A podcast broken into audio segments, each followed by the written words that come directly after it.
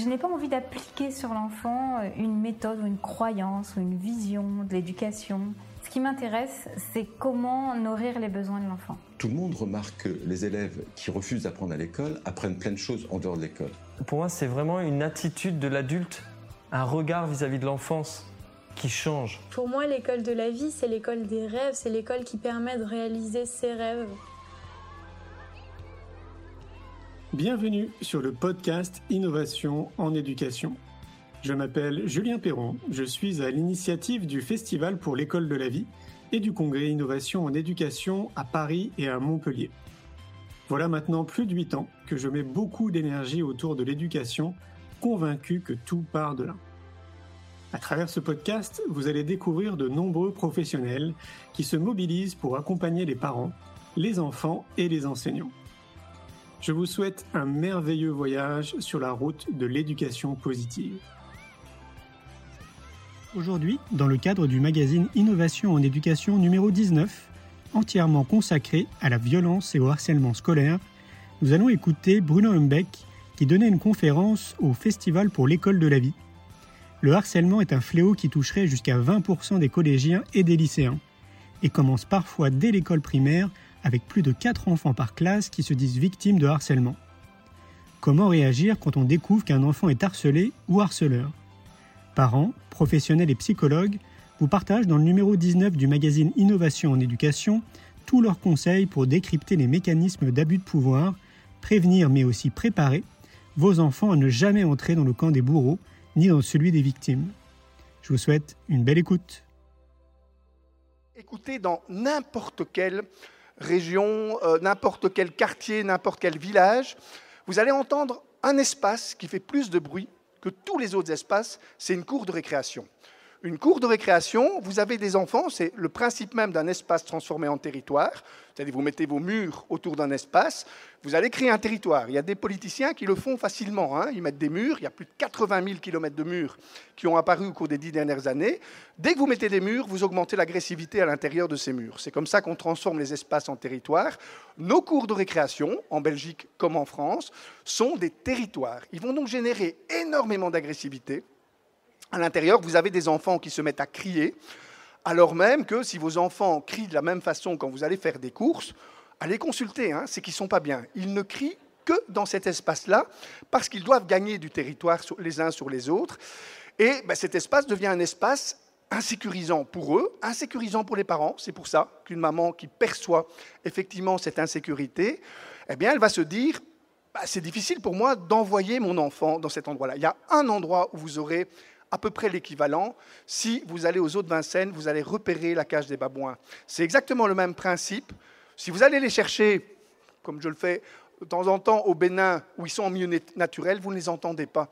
Ils sont dans un espace. Dès qu'ils sont dans un territoire, vous avez le mâle dominant qui arrête de chercher à réguler. Ce que font malheureusement, et on peut les comprendre, beaucoup d'enseignants qui n'arrivent plus à gérer cet espace qui est la cour de création. Ceux qui sont enseignants ici, qui surveillent des cours de récréation? Oui Qui est-ce qui aime ça? Alors généralement, c'est toujours la même réponse, on n'aime pas le faire parce que c'est impossible à faire.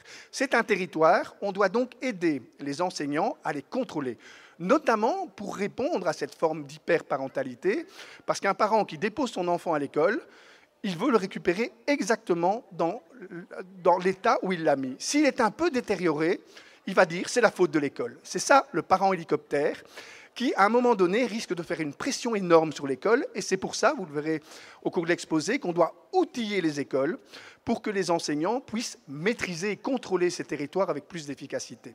C'est le premier aspect du projet qu'on met en place actuellement dans plus de 600 écoles de la Fédération Wallonie-Bruxelles pour contrôler la violence, visible, celle dont on parle ici, mais aussi la violence invisible, celle qui va faire frémir non plus le parent hélicoptère, premier symptôme, mais ce qu'on appelle le parent drone.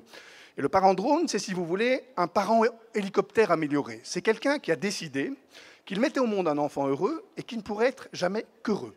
Pas question qu'il soit triste, pas question qu'il soit en colère, pas question qu'il ait, ait peur, pas question qu'il vive des expériences de dégoût. On va fermer tout le spectre des émotions et évidemment, on attend toujours le meilleur pour eux. C'est très compliqué parce qu'une école doit assumer d'emblée C'est pour ça que moi je ne participe jamais à des projets qu'on appellerait bien-être à l'école. Ça n'a pas beaucoup de sens. L'école n'est pas là pour distribuer du bien-être.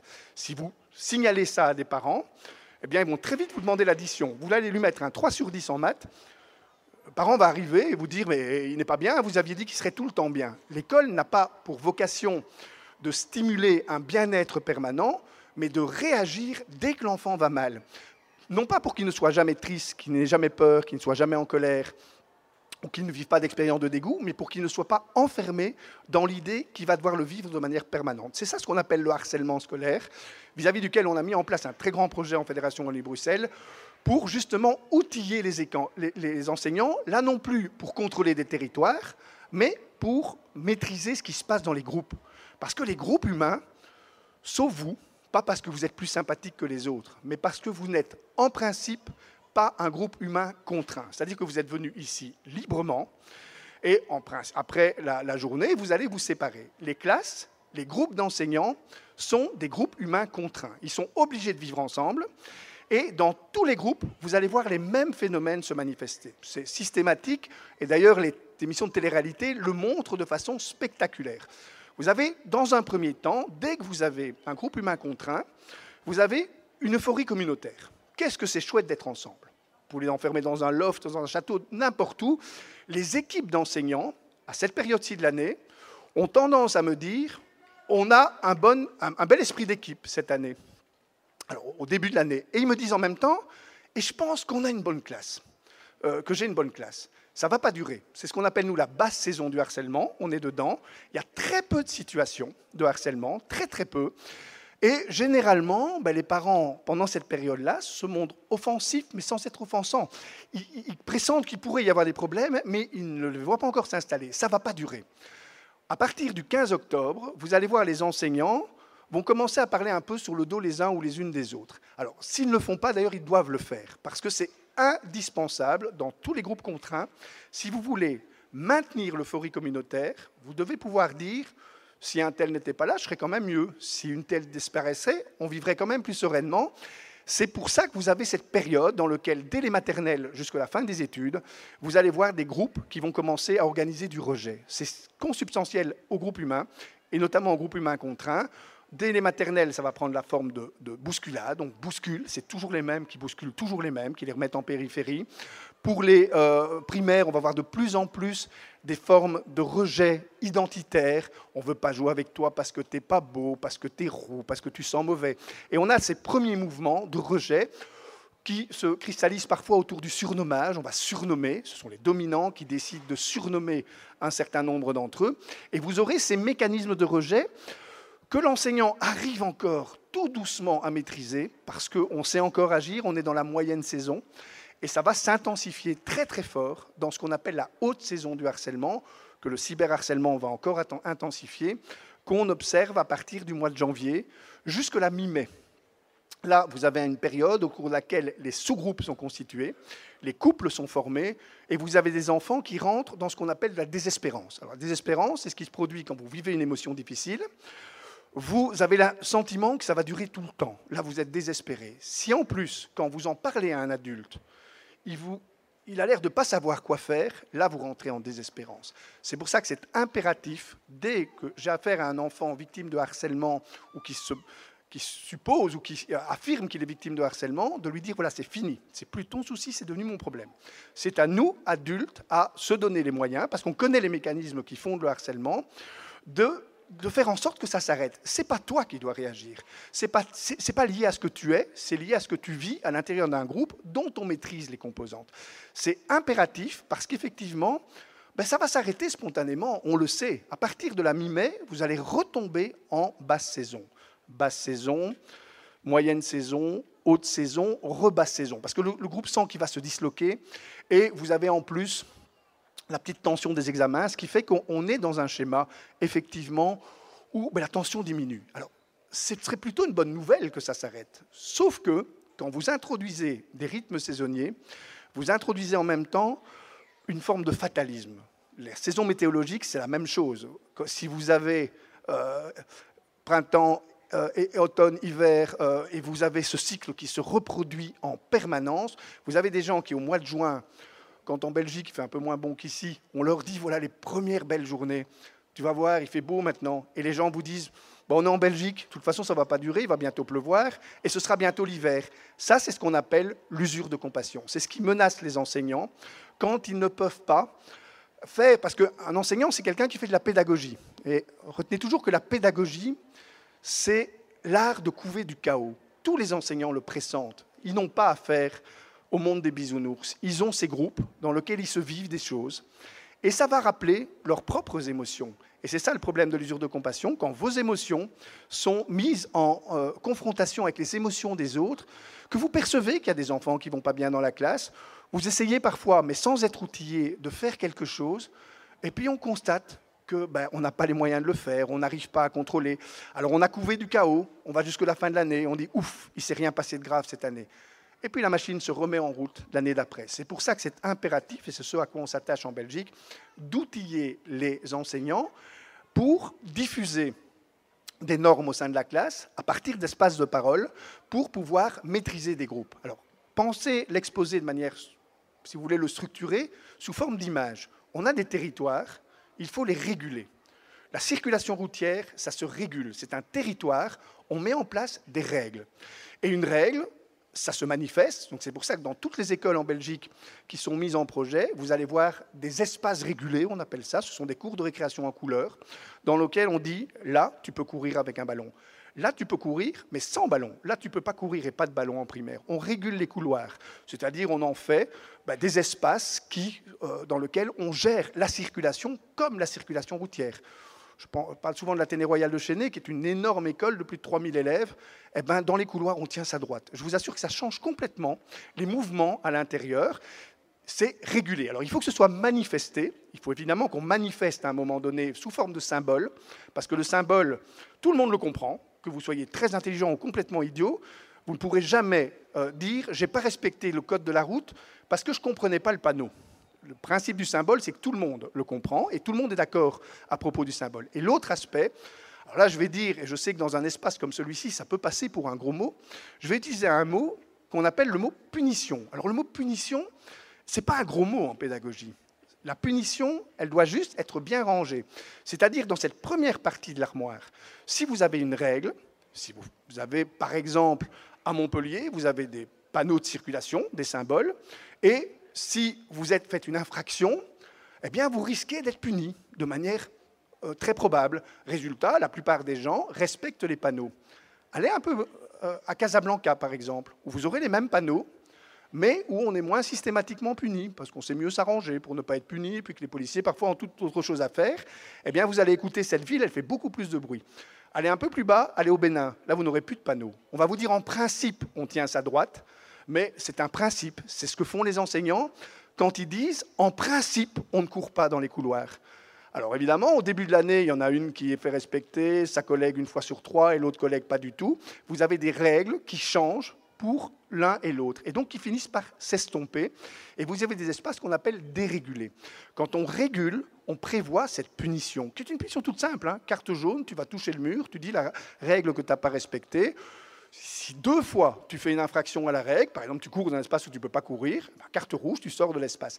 C'est beaucoup plus simple. On constate effectivement qu'on diminue par 7 le risque d'accident. Ce n'est pas nous qui le disons, ce n'est pas le service de recherche qui l'a vérifié, ce sont les compagnies d'assurance qui nous disent dans un espace régulé, eh bien, il y a 7 fois moins de déclarations d'accident que dans un espace non régulé. Ça veut dire que cette première partie de l'armoire, qui va simplement permettre, et qui peut être utilisé par les parents aussi. Hein. Réguler vos territoires. C'est beaucoup plus simple quand vous avez des règles précises de circulation sur le territoire ou de surpopulation et que ces règles, vous les installez par des punitions. Si vous dites à votre enfant, je te punis parce que ce que tu viens de faire, je veux pas que tu recommences, ça tient très bien la route sur le plan pédagogique. Si vous lui dites, je te punis parce que tu es passage, ça, ça ne marchera pas parce que c'est beaucoup trop, euh, un mot trop flottant. Quand je vois les règlements d'ordre intérieur des écoles, où on parle de considération, de respect, de tolérance, c'est très bien il faut les garder, mais il faut bien se rendre compte qu'il s'agit là de ce qu'on appelle une refonte de la Déclaration des droits de l'homme. N'essayez pas de gérer la circulation routière à Montpellier avec la Déclaration des droits de l'homme. C'est pas fait pour ça. C'est pour faire pour donner un esprit aux règles et aux lois simplement, mais c'est pas fait pour réguler le territoire. Quand on régule les territoires, C'est pour ça que vous voyez ces cours de récréation qui sont régulés et stimulés. Vous avez des enfants qui jouent réellement au football dans un espace où on peut courir avec ballon. Ce ne sont plus ces petites hordes barbares que vous voyez au milieu des cours de récréation, hein, avec le football de cours de récréation, des petits garçons essentiellement, qui courent partout derrière des ballons en criant très fort parce qu'ils prennent du territoire. Et des petites filles qui, à 4 ans, ont déjà compris qu'une petite fille, eh bien, ça devait longer les murs. C'est une expérience qu'on a réalisée. Vous prenez une petite fille, les toilettes sont de l'autre côté de la cour, vous lui dites d'aller aux toilettes. Vous allez voir qu'elle va faire le tour de la cour de récréation, parce qu'à 4 ans, elle va dire, ça c'est le territoire des garçons. Prenez un petit garçon, il passe à travers tout, parce qu'il aura déjà compris que tout le territoire lui appartient. C'est ça le principe. Ce sont des, des espaces sur lesquels chacun se trouve à sa place. Il faut savoir sur une cour de récréation, vous avez 7% des enfants qui courent. Et encore, quand vous mettez du football. La plupart des enfants sont en conversation les uns avec les autres. Certains baladent. Et vous avez donc les espaces qui sont les plus investis dans les cours régulés. C'est l'endroit où bah, tu peux pas courir et pas de ballon. Et vous avez des bancs circulaires où les enfants parlent ensemble. Vous avez des enfants qui lisent dans les cours de récréation. Vous avez des enfants qui baladent sur des échasses. Vous avez des enfants qui jouent à des jeux de société adaptés à ce type de cours de récréation.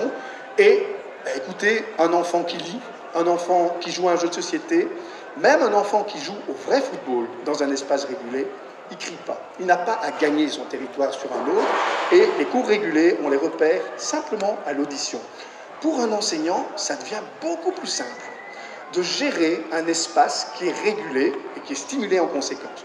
On a ajouté en plus ce qu'on appelle des bancs de réflexion, parce que, évidemment, dans un territoire dans lequel vous démultipliez les conflits et les simulacres de conflits, hein, des enfants qui se donnent des coups de pied, des enfants, des faux coups de pied, hein, des enfants qui font adopter les uns aux autres des postures de soumission, l'enseignant intervient et l'enfant dit bah, C'est pour rire, madame, c'est pour rigoler. Le problème, c'est que vous ne savez pas quand intervenir, jusqu'où aller dans ces simulacres d'agressivité. C'est pour ça que nous, on a mis en place ce qu'on appelle des bancs de réflexion. Le rôle de l'adulte sur un territoire, ce n'est pas de gérer les conflits. Il y a d'autres espaces pour le faire, et on verra avec les espaces de parole régulés et les conseils d'éducation, que ce sont d'autres espaces dans lesquels on va diffuser des normes ou rappeler que dans une société, il y a des lois. Mais vous aurez effectivement le message essentiel à transmettre qui est de dire je ne veux pas de conflit sur le territoire que je contrôle. Il y a un conflit, un simulacre de conflit, tu t'assieds là, tu t'assieds là. Ce sont des bancs où on n'est ni puni ni sanctionné, on est juste écarté de la zone parce qu'on a des conflits. C'est beaucoup plus simple à faire. Si le conflit a eu un retentissement émotionnel, c'est à peine 5% des conflits, on en parlera aux espaces de parole régulés dont je vais parler maintenant. Et si un enfant a frappé un autre enfant, ben, il y a des conseils d'éducation pour ça, dans lesquels, effectivement, on pourra rappeler qu'il y a une loi qui fait que, quel qu'en soit le motif, on va tenir compte de ton motif, mais tu seras sanctionné de manière probatoire, on verra pourquoi et comment. Mais vous avez à ce moment-là, vous n'avez plus un mélange des genres, vous avez simplement l'idée aussi ben, que l'adulte doit faire comme le font la plupart des parents, d'ailleurs spontanément. Hein. Si vous rentrez chez vous, si vous avez une tribu d'enfants, une tribu ça commence avec deux enfants, hein. si vous avez une tribu et que vous en avez deux qui se bagarrent, qui se disputent, la meilleure réaction c'est toi dans ta chambre, toi dans ta chambre. Je ne veux pas de dispute sur les territoires communs, c'est beaucoup plus efficace que qui a raison, qui a tort. C'est-à-dire, apprends à utiliser l'adulte pour installer ton pouvoir sur l'autre.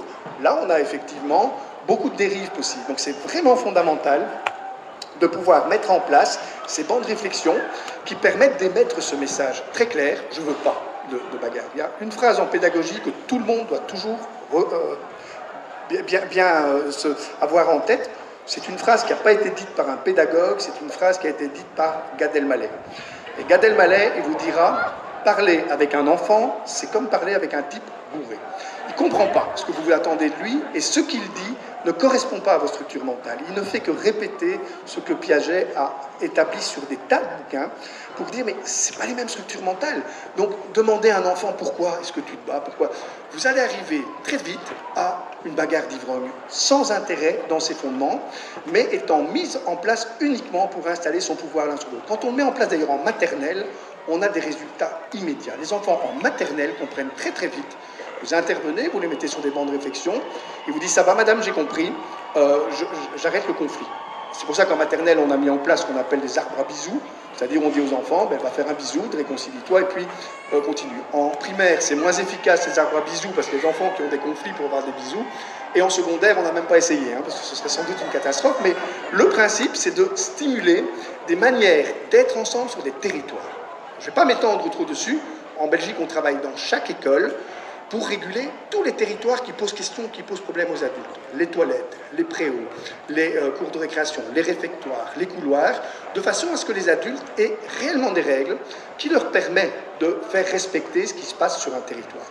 Évidemment que les parents, les hyper-parents notamment, sont rassurés parce qu'ils se disent, OK, on contrôle, il y a quelque chose qui fait que mon enfant, et c'est vrai qu'un parent, si spontanément on vous dit, il y a un espace où vous allez déposer votre enfant, il y a sept fois plus de chances qu'il ait un accident, spontanément, vous allez le mettre dans un espace régulé, où vous avez le sentiment que ce qui lui arrive va être contrôlé.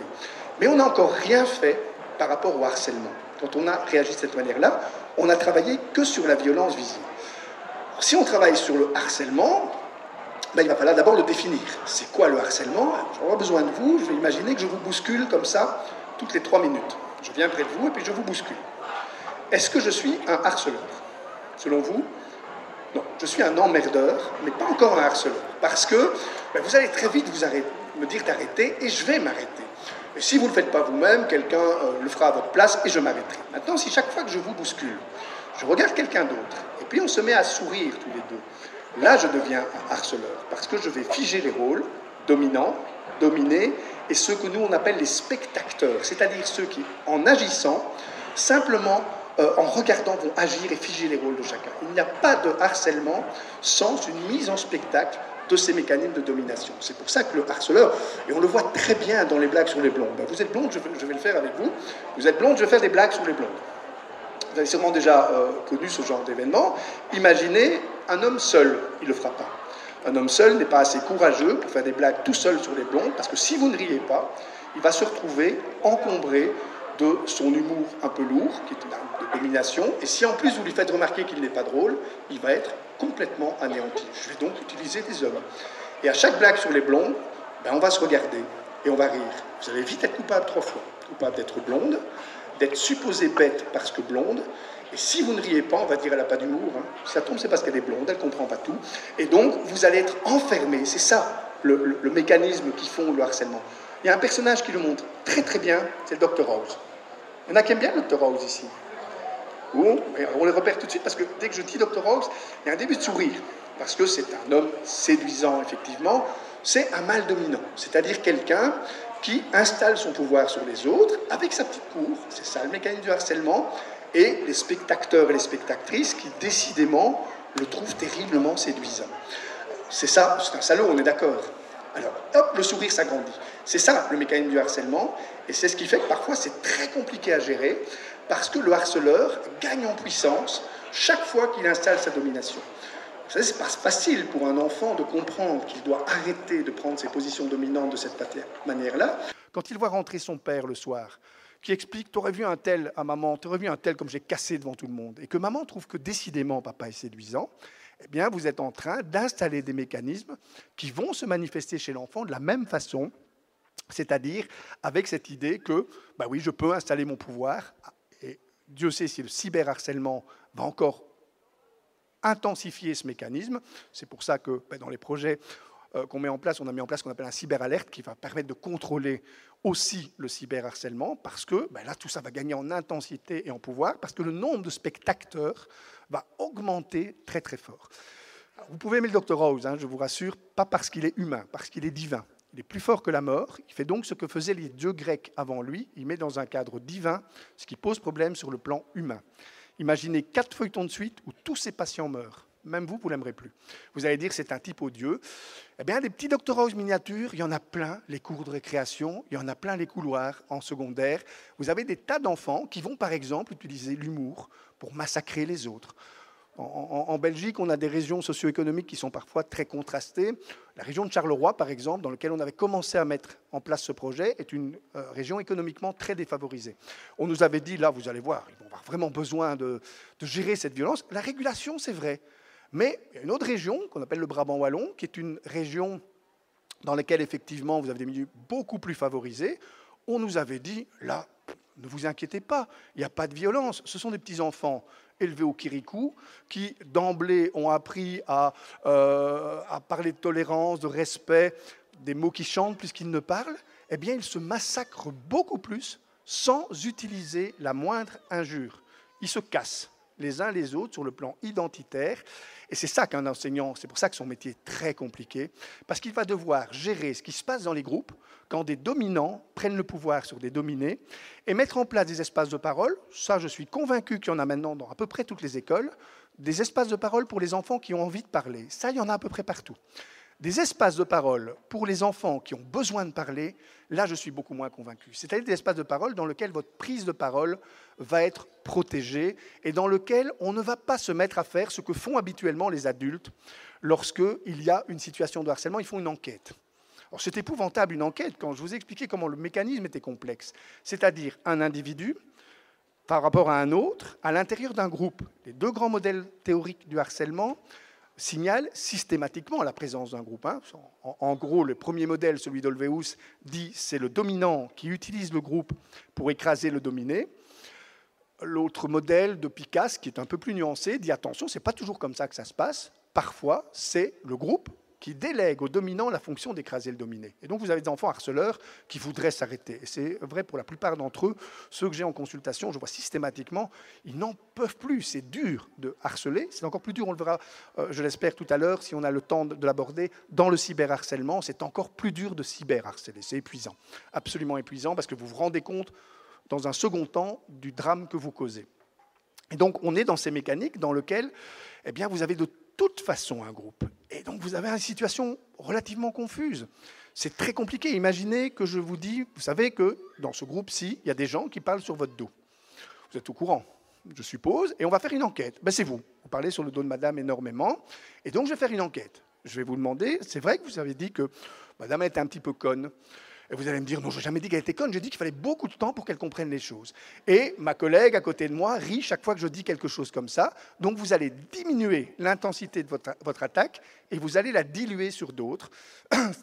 C'est comme ça que l'enquête aboutit, et ça c'est catastrophique. Quand je vois des parents dans mon bureau qui me disent, on m'a dit que ce n'était pas du harcèlement. D'abord ça, les parents s'en foutent. L'enfant souffre, ils se foutent du mot qu'on met sur la souffrance, ils veulent que ça s'arrête. Et puis pire, on m'a dit que mon petit garçon, ma petite fille, était trop sensible, voire pire, qu'elle n'avait pas d'humour. Alors ça, c'est catastrophique parce que vous êtes victime d'une agression et en plus, vous êtes coupable d'avoir des caractéristiques qui font que cette agression, eh bien, on suggère, pas que vous l'avez méritée, mais que vous l'avez provoquée par un certain nombre de composantes. On est obligé de dire à un enfant, dès qu'il est harcelé ou un adolescent, c'est pas ta faute, tu n'y peux rien. C'est souvent aléatoire d'ailleurs, hein, parce que vous pouvez être harcelé comme ça du jour au lendemain, hein, simplement parce qu'on a décidé que c'était vous. C'est très aléatoire. Et vous n'avez donc pas de caractéristiques, toutes les recherches le montrent, qui, sont, qui font qu'on pourrait isoler un ensemble de personnes qui seraient plus susceptibles d'être victimes de harcèlement. C'est complètement lié euh, au hasard. Première réponse inappropriée, donc l'enquête. Deuxième réponse tout aussi inappropriée, la confrontation du harceleur avec les harcelés ou inversement. Alors ça, c'est catastrophique pour le harcelé. Ça explique qu'il n'y a que 6,9% des enfants qui parlent du harcèlement qu'ils subissent. La plupart d'entre eux se taisent pour la bonne et simple raison qu'ils savent que bah, la personne à qui ils en parlent le plus, c'est leur animal de compagnie ou leur ours en peluche. Euh, très loin derrière, vous avez un copain dominé comme eux, parce qu'ils savent que l'un et l'autre ne bougeront probablement pas. Très très loin derrière l'enseignant, parce que les, enfants ont confiance dans leurs enseignants. Moi, je reçois beaucoup d'enfants victimes de harcèlement. La question que je leur pose toujours, c'est est-ce qu'il y a quelqu'un, que ce soit en primaire, donc en fondamental ou en secondaire, est-ce qu'il y a quelqu'un dans l'école en qui tu as confiance? Ils me citent toujours quelqu'un, généralement leur instituteur, leur institutrice, ou euh, quelqu'un de la communauté scolaire quand on est en secondaire. Mais il rajoute toujours, j'ai confiance en lui, mais je ne crois pas qu'il sait ce qu'il doit faire. Parce qu'il a peur d'une chose, c'est qu'à un moment donné, on le confronte à ces ceux qui l'agressent et que ça devienne encore pire, surtout avec les réseaux sociaux. Ils savent qu'il y a des espaces qui ne sont pas contrôlés euh, complètement par l'école et dans lesquels l'agression risque d'être encore plus importante. C'est pour ça que ces théories, euh, les, modèles, ce qu'on appelle no sont plus efficaces que les autres.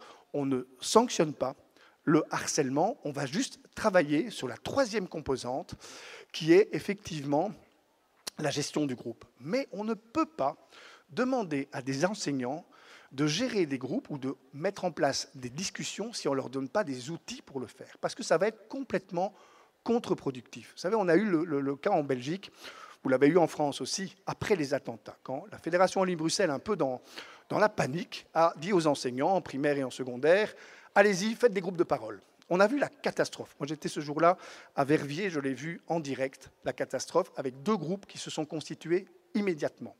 Islamophile, islamophobe, hein, pour, le, pour schématiser.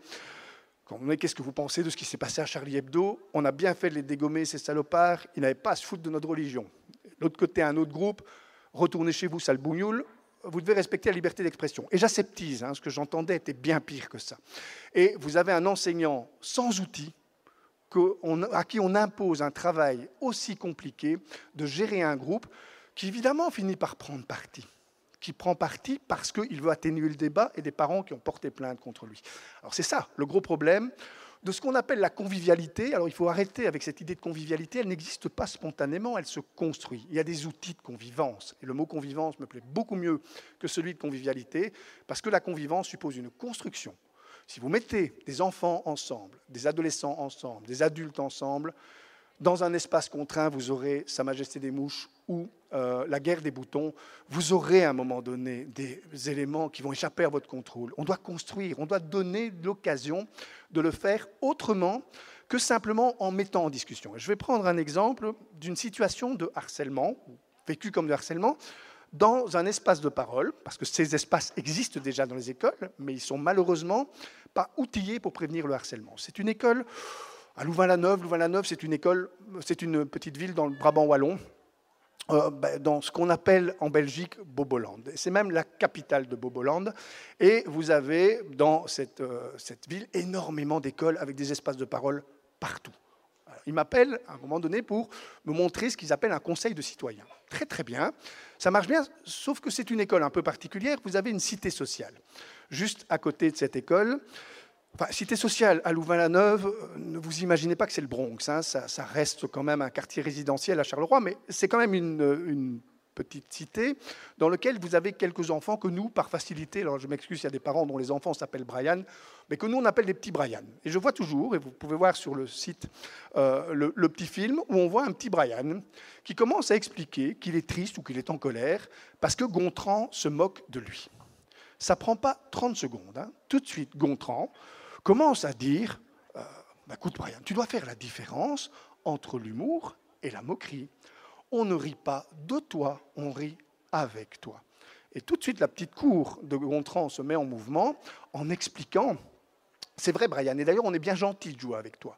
Parce que, et on commence à lister tous les défauts de Brian, qui se rend compte que si tous les hommes sont égaux, certains sont quand même beaucoup plus que d'autres, et surtout que si vous êtes un dominé, ne prenez jamais la parole pour attaquer un dominant dans un groupe, le groupe va se retourner contre vous. Et le moment le pire, c'est quand les enseignants se retournent vers la caméra et disent on peut comprendre Gontran, parce que Brian, il est lourd quand même. Hein. Et vous avez là compris exactement ce qui se passe dans ce que ben, un de vos compatriotes, hein, Bourdieu, avait appelé la violence symbolique. Et cette violence-là, elle est massive dans un espace de parole quand il n'est pas maîtrisé par l'adulte. C'est pour ça qu'on a mis en place ce qu'on appelle des espaces de parole régulés avec cinq règles. C'est tout simple à faire. Alors surtout, évitez de penser ben, qu'il faut une longue formation pour les enseignants. Au contraire, la formation, souvent, lorsque euh, vise la mise en parole d'un groupe, elle génère de l'angoisse énormément. Alors que si vous donnez des techniques aux enseignants, et moi je mets ces espaces de parole en 10 minutes en place avec un enseignant, je demande à, lui parler, je, passe par sa direction pour avoir l'autorisation de lui parler, je dis voilà, on va mettre il y a une situation de harcèlement dans la classe, je n'entends en Belgique, il n'y a pas de raison de penser qu'en France c'est différent, aucune école me dit monsieur, on s'en fout du harcèlement. Tout le monde me dit qu'est-ce qu'on doit faire? Dites-nous ce qu'on doit faire, parce que c'est le déficit d'outillage qui fait que certaines écoles, parfois, ont une, forme de, système défensif qui met le parent à distance parce qu'ils ne savent pas comment agir. Une fois qu'on leur donne les moyens de le faire, je vous assure qu'ils le font très facilement.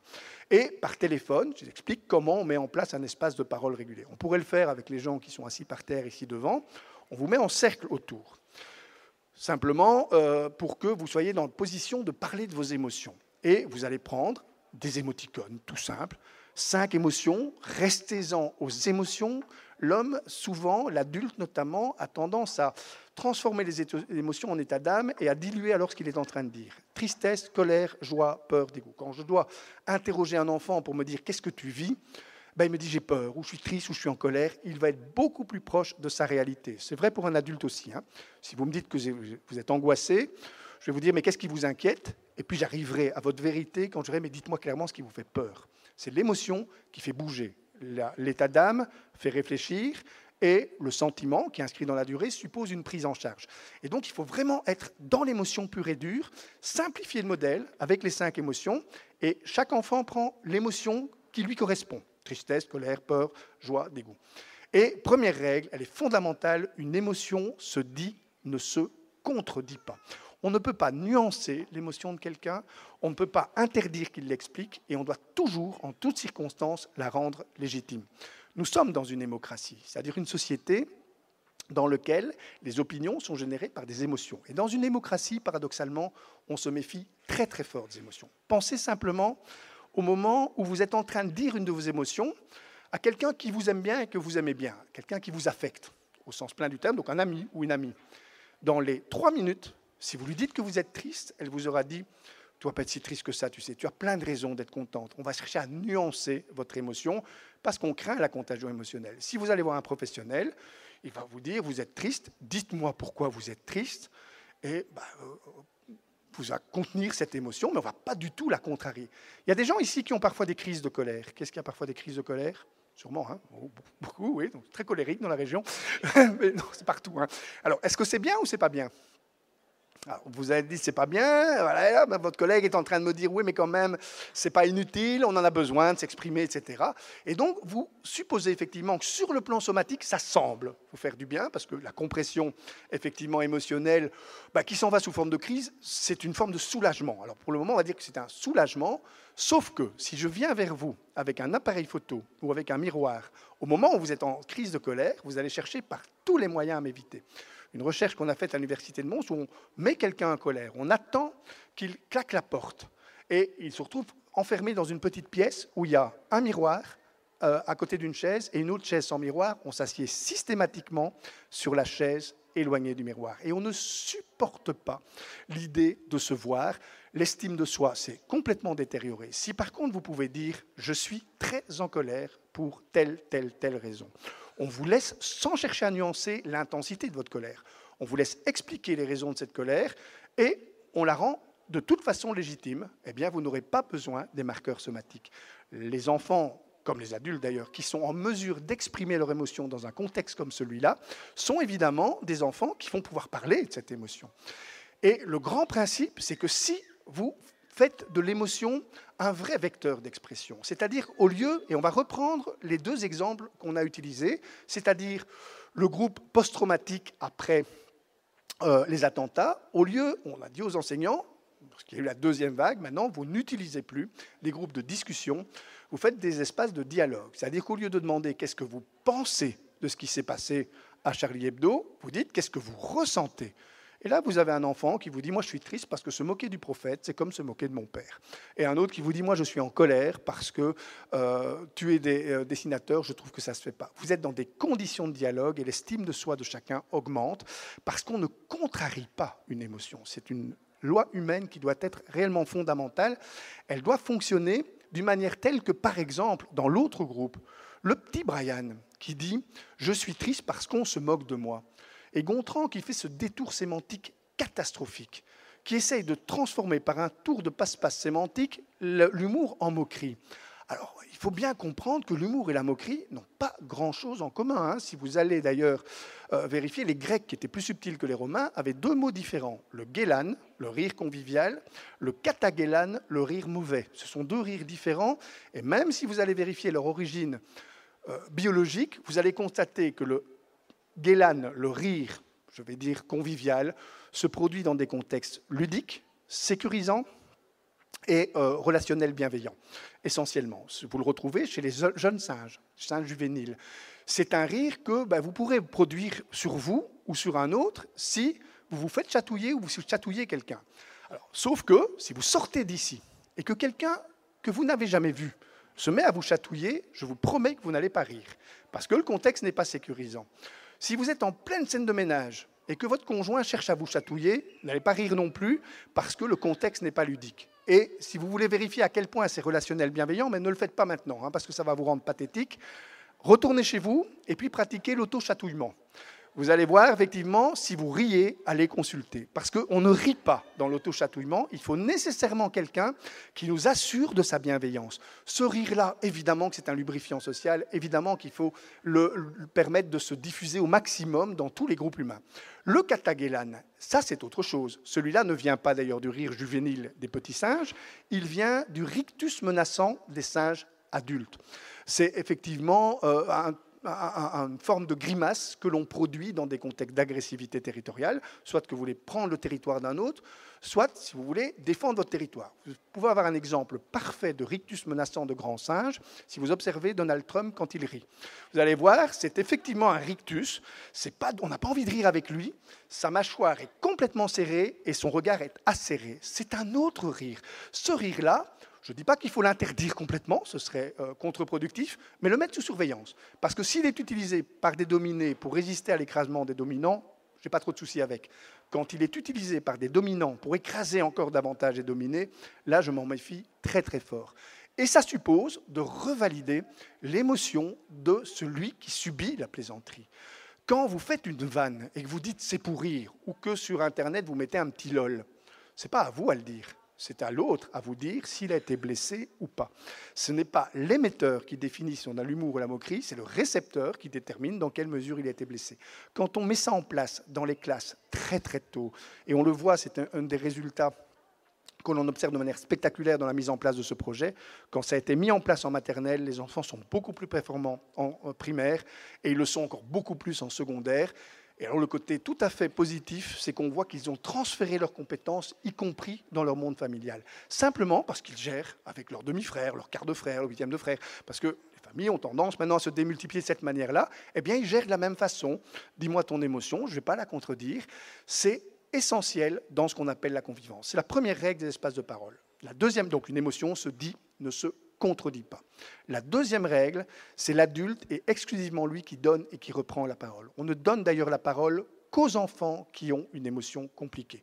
Des espaces où tout le monde a envie de parler, euh, qui sont ouverts pour eux, il y en a déjà beaucoup. Là, c'est pour ceux qui en ont besoin. Tu es triste, on veut savoir pourquoi, et on donne un bâton de parole. Et ce bâton de parole, c'est la garantie, non pas qu'on vous écoute, parce que vous ne pouvez pas réguler l'écoute, mais que vous ne serez pas interrompu. Donc, on va vous laisser aller jusqu'au bout dans ce que vous dites. Et évidemment, c'est comme ça, avec cette règle-là, qu'on va rendre la parole à chacun plutôt qu'essayer de donner la parole à tous. C'est ça la démocratie. Hein. En France, vous avez essayé dans une émission il y a quelques années, l'émission de Pollack, Droit de réponse, de mettre en scène, soi-disant, la démocratie, la parole pour tous. On a vu ce que ça donnait, hein, la parole à celui qui parlait le plus fort, le plus vite, avec la formule la plus percutante. La vraie démocratie, c'est la parole pour chacun. Tu es en difficulté, tu parles, et personne ne va t'interrompre. Quand je dis ça à un enfant ou à un adolescent, je dis les deux premières règles, ta prise de parole va être protégée, ton émotion va être protégée, il n'est pas encore pleinement rassuré. Il va l'être à la troisième règle. On ne nomme pas, on n'accuse pas, on ne désigne pas. Le but n'est pas de faire le procès du harceleur, mais de démonter un mécanisme, parce que faire le procès du harceleur, le harcelé n'en a ni la force ni l'envie. C'est pas ça qu'il veut. Il veut que ça s'arrête, c'est tout. Et quand on, peut lui promettre que ça va s'arrêter, pour un motif tout simple, qu'on voit se mettre en place dans tous les groupes, dès que vous travaillez de cette manière-là, et qui impose une quatrième règle, surtout à l'enseignant, et c'est la règle la plus compliquée, parce qu'on leur demande de ne rien faire. Les enseignants sont formatés pour penser avec leur tête et pour chercher des solutions. Et ils empêchent alors le mécanisme de se mettre en place. Quand quelqu'un exprime une émotion, dans un groupe, les gens bougent, parce que l'émotion fait bouger. L'intelligence collective, c'est l'être humain, est relié à l'intelligence émotionnelle. Souvenez-vous du petit groupe qu'on avait mis en place. Hein. Vous allez raconter que vous êtes triste, vous allez nous dire de quoi vous avez peur. Eh bien, vous allez voir des gens attraper très très vite une forme de contagion émotionnelle. Quand je vais leur demander qu'est-ce qu'on peut faire pour, eh bien, ils vont se mettre à bouger. Ils vont trouver des solutions qu'on n'aurait pas trouvées avec uniquement l'intelligence collective. Hein. Ça, il faut vraiment tordre le cou à cette idée que le brainstorming serait une façon intelligente de mettre en mouvement l'intelligence collective. Ce n'est pas vrai. Si on a un problème collectif, et je vous dis, voilà, on va y penser tous ensemble, faites, euh, sortez tout ce qui vient dans votre tête, on va faire un brainstorming, ça va être très pauvre en qualité parce que chacun va reposer son énergie sur celle des autres. Si par contre une émotion stimule cette intelligence collective, là, vous aurez effectivement des résultats qui sont spectaculaires. Je vais prendre un exemple pris dans un monde d'adultes. J'étais dans une école technique, donc secondaire technique, euh, en Belgique, du côté de Liège, et on présente ces différents outils, et vous avez euh, après des questions, des réponses. Une enseignante lève son doigt et me dit, c'est bien, vous faites des chouettes outils pour les euh, élèves, mais moi, elle dit, je suis harcelée. On m'appelle Madame Crapabelle dans cette école.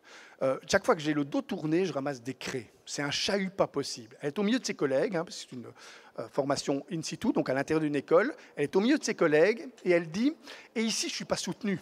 Donc vous imaginez la tension qui augmente. Hein. Je ne suis pas soutenue. Il y en a qui disent que je bois à l'intérieur euh, parmi mes collègues. Il y en a, donc la tension monte très fort, hein. il y en a qui euh, disent que je n'aurais jamais dû faire l'enseignement, que je ne suis pas faite pour ça, que je n'ai pas d'autorité.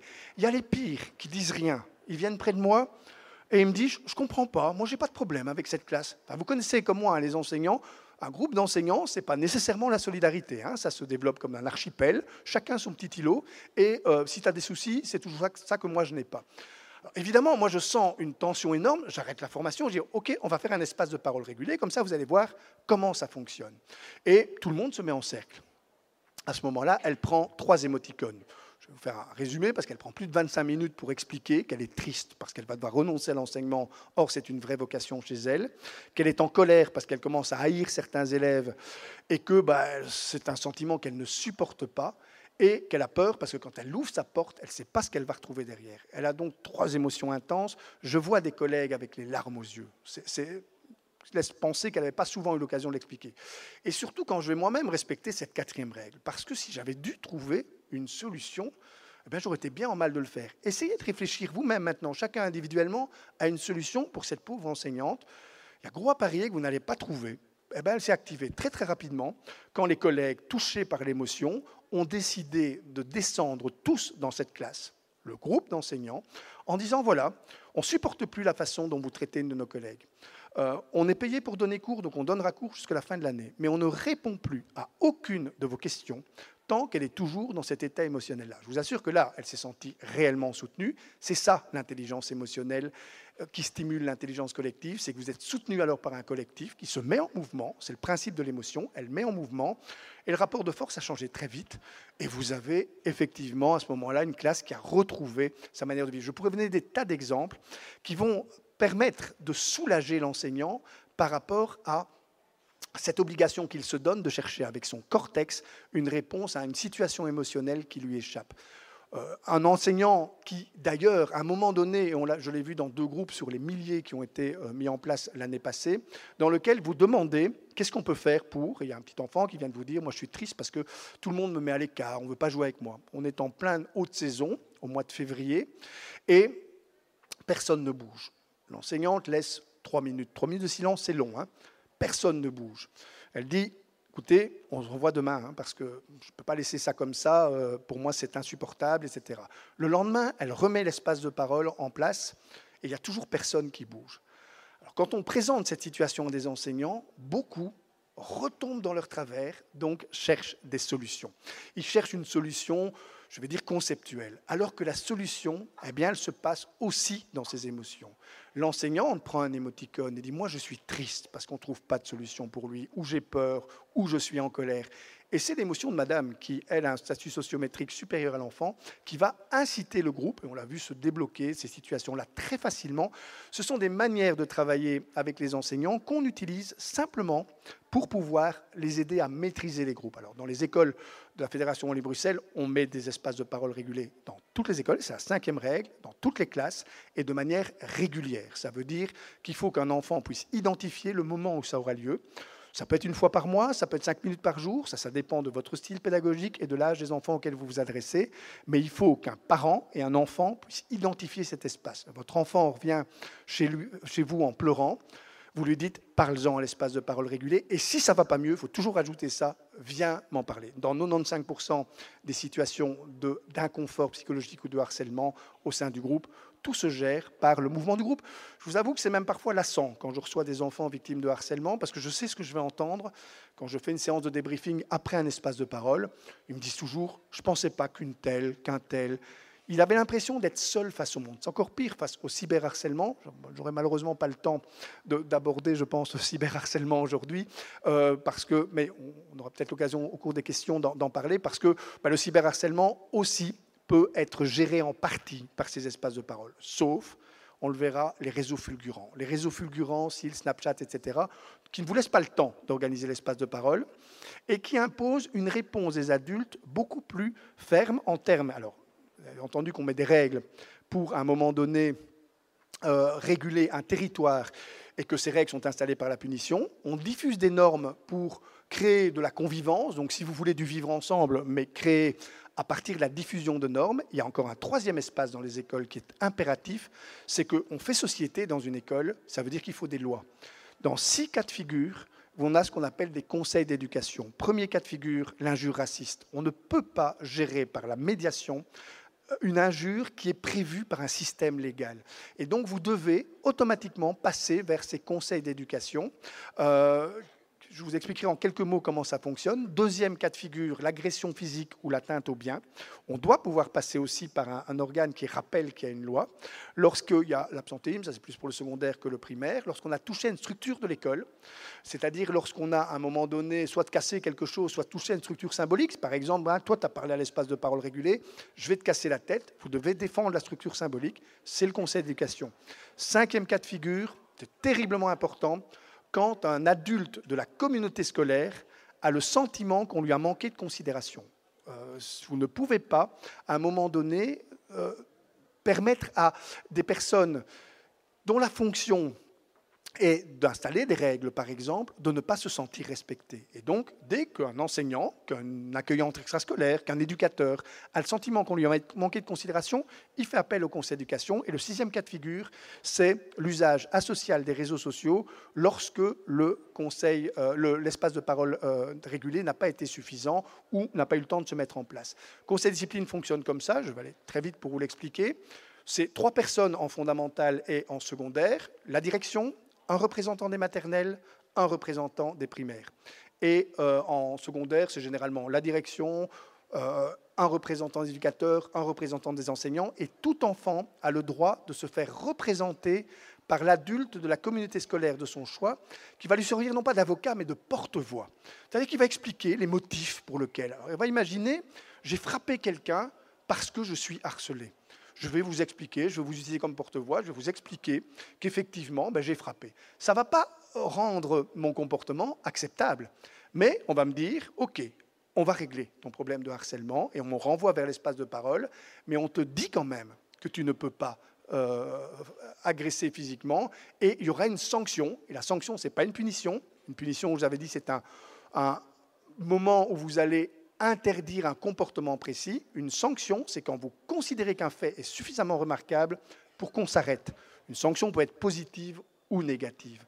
Et effectivement, ben, le rôle du conseil d'éducation, c'est de prononcer des sanctions, parce que tous les éléments dont je vous ai parlé sont suffisamment remarquables. Et vous avez à ce moment-là une sanction qui est émise, mais qui est toujours probatoire.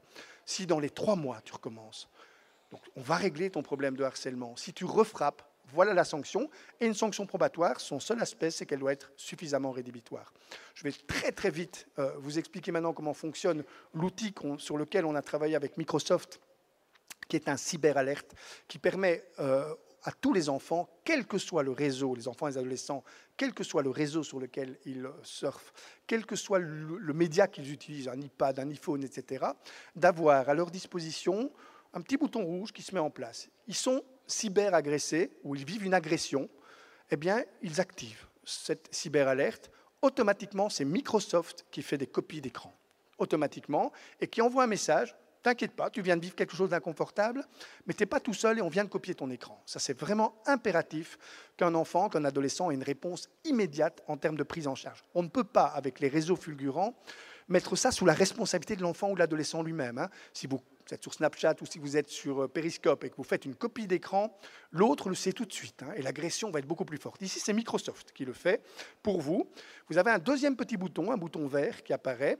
Vous appuyez sur le bouton vert si vous estimez que vous êtes cyberagressé ou si vous estimez que l'attaque gagne en intensité. Automatiquement, le dossier est envoyé soit à l'école, si l'école est une école dite cyber-respect, soit même euh, dans un service spécialisé, si c'est toute une zone territoriale, même une commune, peut se déclarer zone cyber-respect. Et vous avez deux messages qui apparaissent aussitôt. Voilà, ne t'inquiète pas, nous les adultes, nous prenons en charge les choses pour que ça ne continue plus. Et on active des espaces de parole régulés ou des conseils d'éducation en fonction à ce moment-là de ce que les adultes dans la comité scolaire vont décider comme réponse, mais on ne laisse aucun enfant sans réponse. Vous avez d'ailleurs deux numéros de téléphone qui apparaissent. Celui d'un référent numérique, c'est quelqu'un dans l'école qui est formé pendant trois demi-journées aux réseaux sociaux et à ces problématiques, au harcèlement, hein, ce que je vous ai expliqué un petit peu ici, mais de manière un peu plus, plus large.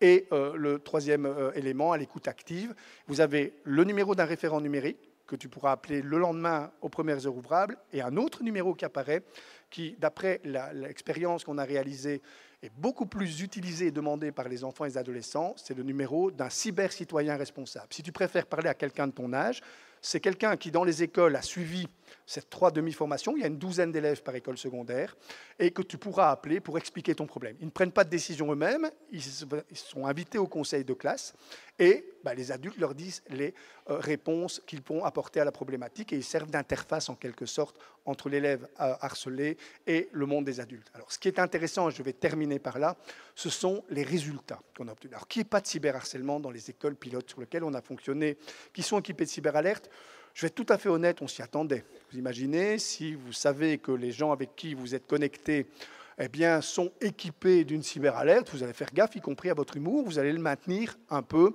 un frein à main. Mais ce qui est tout à fait impressionnant dans les résultats qu'on vient d'obtenir, c'est que tout le monde monte un indice de satisfaction supérieur sur les réseaux sociaux. C'est-à-dire que vous pouvez imaginer que celui qui risque d'être cyberagressé trouve ça plus agréable de surfer si euh, le risque est diminué. Mais y compris les cyberagresseurs potentiels gagnent en satisfaction. Ça laisse supposer que les adolescents, que les enfants, et parce que c'est plus un problème d'adolescence, c'est devenu un problème d'enfance. Le premier pic de cyberharcèlement, c'est à 10 ans maintenant. Donc euh, les écoles fondamentales sont aussi concernées, je ne veux même pas dire affectées, parce qu'ils sont concernés par la problématique. Et donc, le côté tout à fait réjouissant, c'est que tout le monde, les adolescents comme les enfants, entendent surfer tranquille. L'agression, pour l'agresseur, comme pour l'agressé, comme pour ceux qui en sont spectateurs, eh bien, c'est quelque chose qui est très difficile à vivre. Et vous savez, je termine souvent comme ça mes, conférences parce que le, le cyberharcèlement, comme le harcèlement, c'est le problème de tous. Pensez tous, avant de partir, à un petit souvenir que vous avez eu à l'école, euh, que vous avez vécu vous-même, pendant votre scolarité. C'est-à-dire quand vous étiez élève, hein, pour les enseignants, ne pensez pas à votre profession, pensez à vous en tant qu'élève. Vous avez soit vu quelqu'un qui souffrait, soit provoqué cette souffrance, soit vous avez simplement été la personne qui souffrait elle-même. C'est-à-dire vous avez été victime de, harcèlement, vous avez provoqué le harcèlement, ou vous avez regardé et vous avez laissé faire, ou pire, vous en avez rajouté une petite couche. Eh bien, ce souvenir, vous allez le transporter avec vous toute votre vie et ce sont des souvenirs très inconfortables. Il faut savoir que si vous prenez les trajectoires de ces trois catégories de personnes, la personne qui s'en sort le moins bien dans la vie, ce n'est pas le harcelé, c'est le harceleur. Ça veut dire le fait que vous ayez un enfant harceleur doit vous inviter d'autant plus à stimuler ben, les outils qu'on est en train de mettre en place, parce que le harceleur, tant dans sa vie personnelle que dans sa vie professionnelle, c'est celui qui est le moins armé pour cultiver ben, l'intelligence dont on a le plus besoin dans notre monde social, l'intelligence émotionnelle, en la mettant en lien avec l'intelligence collective. Voilà, merci pour votre attention et bravo d'être resté au soleil.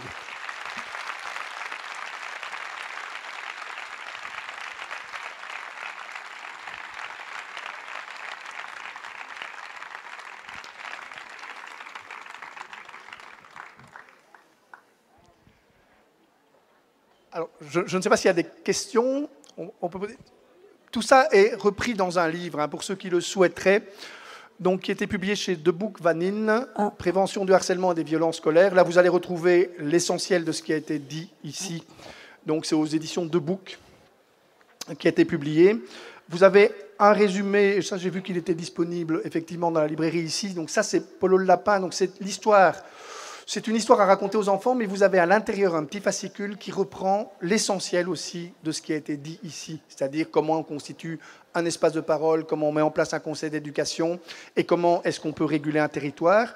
Et alors pour tous les hyper-parents qui n'ont d'ailleurs pas entendu quel était leur troisième symptôme, qui est le parent curling, vous avez un livre qui s'appelle Et si nous laissions nos enfants respirer? que j'ai publié à la renaissance du livre. Les livres sont ici, donc n'hésitez pas à venir les consulter. On va prendre une ou deux questions. On est dans le timing. Euh, bonjour, merci d'abord pour votre intervention. Euh, vous avez parlé d'un outil Microsoft Type Alert. J'aurais voulu en savoir plus. Est-ce que c'est quelque chose de euh, spécifique que vous avez créé ou est-ce que c'est quelque chose qui peut être à disposition de tous les établissements et de toutes les communautés? Alors, si je suis ici, c'est précisément parce que c'est à la disposition de tous et que ça va l'être effectivement à partir euh, de la fin de l'année ici, hein, parce que nous devons évidemment respecter un protocole de recherche qui suppose que les écoles expérimentales aient pu terminer complètement l'expérience. Et euh, le bouquin sortira d'ailleurs, puisqu'il y a celui-ci, mais il y a celui de prévention du cyberharcèlement, qui explique clairement comment fonctionne ce cyberalerte. Ce sera mis à disposition. Et je vous assure que là, c'est un petit miracle. Ce J'en parle souvent parce que moi, je travaille dans un service universitaire. On a travaillé avec Microsoft et euh, on a travaillé également avec un service de prévention. On sait que c'est un outil qui aurait pu être vendu très cher par Microsoft. Eh bien, ces gens, quand on a posé la question de savoir, oui, mais au niveau de la mise à disposition, tout le monde s'est regardé et on a eu le sentiment que c'était un service à la collectivité et qu'il n'était pas question que qui que ce soit gagne un euro par rapport à ça. Parce qu'on a essayé, on vous l'avoue, de négocier avec avec les, opérateurs que sont euh, Facebook, etc. Ces gens-là ne discutent pas. Ils veulent tout au plus envoyer des messages, soi-disant bienveillants, pour dire, s'il vous plaît, ne cyberharcelez pas. Mais c'est tout. Ils ne veulent pas perdre des euh, clients. Il faut appeler les choses comme elles sont. Les seuls qui ont pu le faire, ce sont ceux qui ont transcendé tous ces réseaux sociaux, c'est Microsoft, qui a mis des chercheurs à notre disposition pour mettre en place pour le moment en Belgique, mais euh, si on vient en France, c'est parce qu'on veut aussi diffuser en France de la même façon, parce qu'on sait que c'est une exigence sociale impérieuse pour les écoles comme pour les parents. Hein, parce que moi, je m'attends d'ailleurs à cette question parce qu'on la pose chaque fois, donc j'anticipe déjà. Si quelqu'un me dit à quoi est-ce qu'on voit qu'un enfant est cyberharcelé, je ne pourrai jamais malheureusement lui répondre que à rien du tout. Vous n'avez pas de signaux. On a travaillé sur tous les enfants, les adolescents qui ont fait des tentatives de suicide en Belgique aucun parent n'avait vu quoi que ce soit. Parce que ça va très très vite, on appelle ça le flaming, on est incendié. Et donc il faut répondre à l'angoisse des parents par rapport à ce mécanisme-là. On ne retournera pas en arrière. Et comme j'ai affaire ici à beaucoup de parents, la prévention actuellement suppose qu'un parent ne diabolise pas les réseaux sociaux. Ne dites pas à vos enfants, c'est nul les réseaux sociaux, attends d'avoir 12 ans, 13 ans, 14 ans. Dites-lui plutôt, c'est génial les réseaux sociaux, mais il peut arriver des choses un peu inconfortables. N'hésite pas à en faire part aux adultes s'il t'arrive quelque chose d'inconfortable. Si vous diabolisez le réseau social, vous allez obtenir du silence. Et l'enfant sait très bien que s'il vient vous dire j'ai un problème, il va entendre on t'avait dit de pas aller là-dessus. Alors qu'on ne retournera pas en arrière. L'évolution de la société, c'est effectivement ce type de communication qui en soi ne pose pas de problème, mais dont on doit prévenir les mésusages.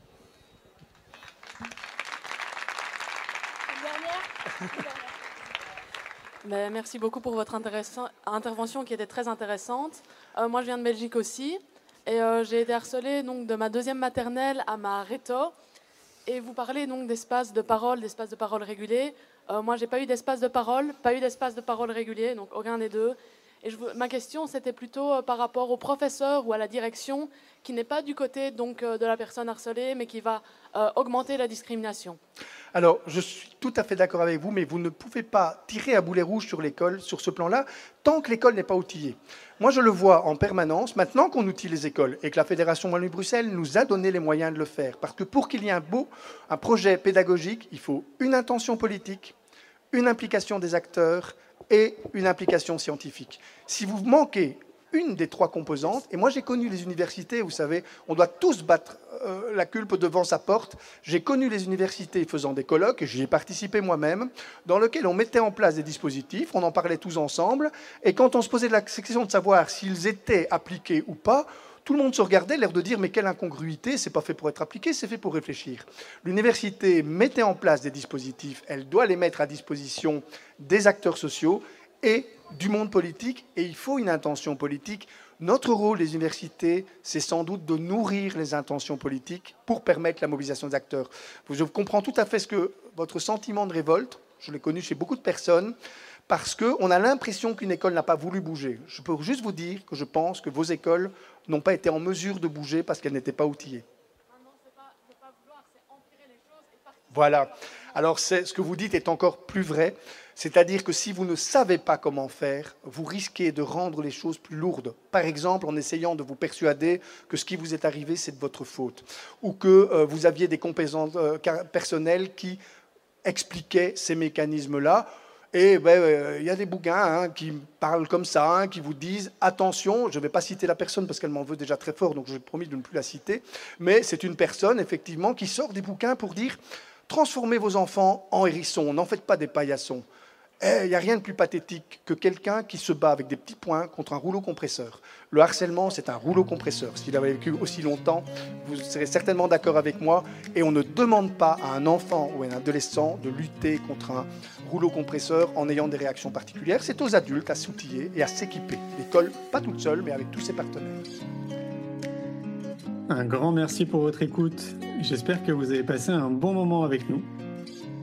Pour aller plus loin dans votre recherche, nous avons créé un magazine papier, le magazine Innovation en éducation. Un magazine que vous retrouverez uniquement sur abonnement, livré tous les deux mois partout dans le monde. Un magazine 100% éco-responsable, 80 pages en moyenne, sans publicité. À travers le Festival pour l'école de la vie ou le Congrès Innovation en éducation, nous rencontrons des milliers de professionnels qui proposent des solutions pour les parents, les enfants et les enseignants. Ce magazine se veut être un pont avec le podcast, nos événements et les films que j'ai réalisés. On se retrouve maintenant la semaine prochaine et entre-temps, je vous souhaite une très belle route.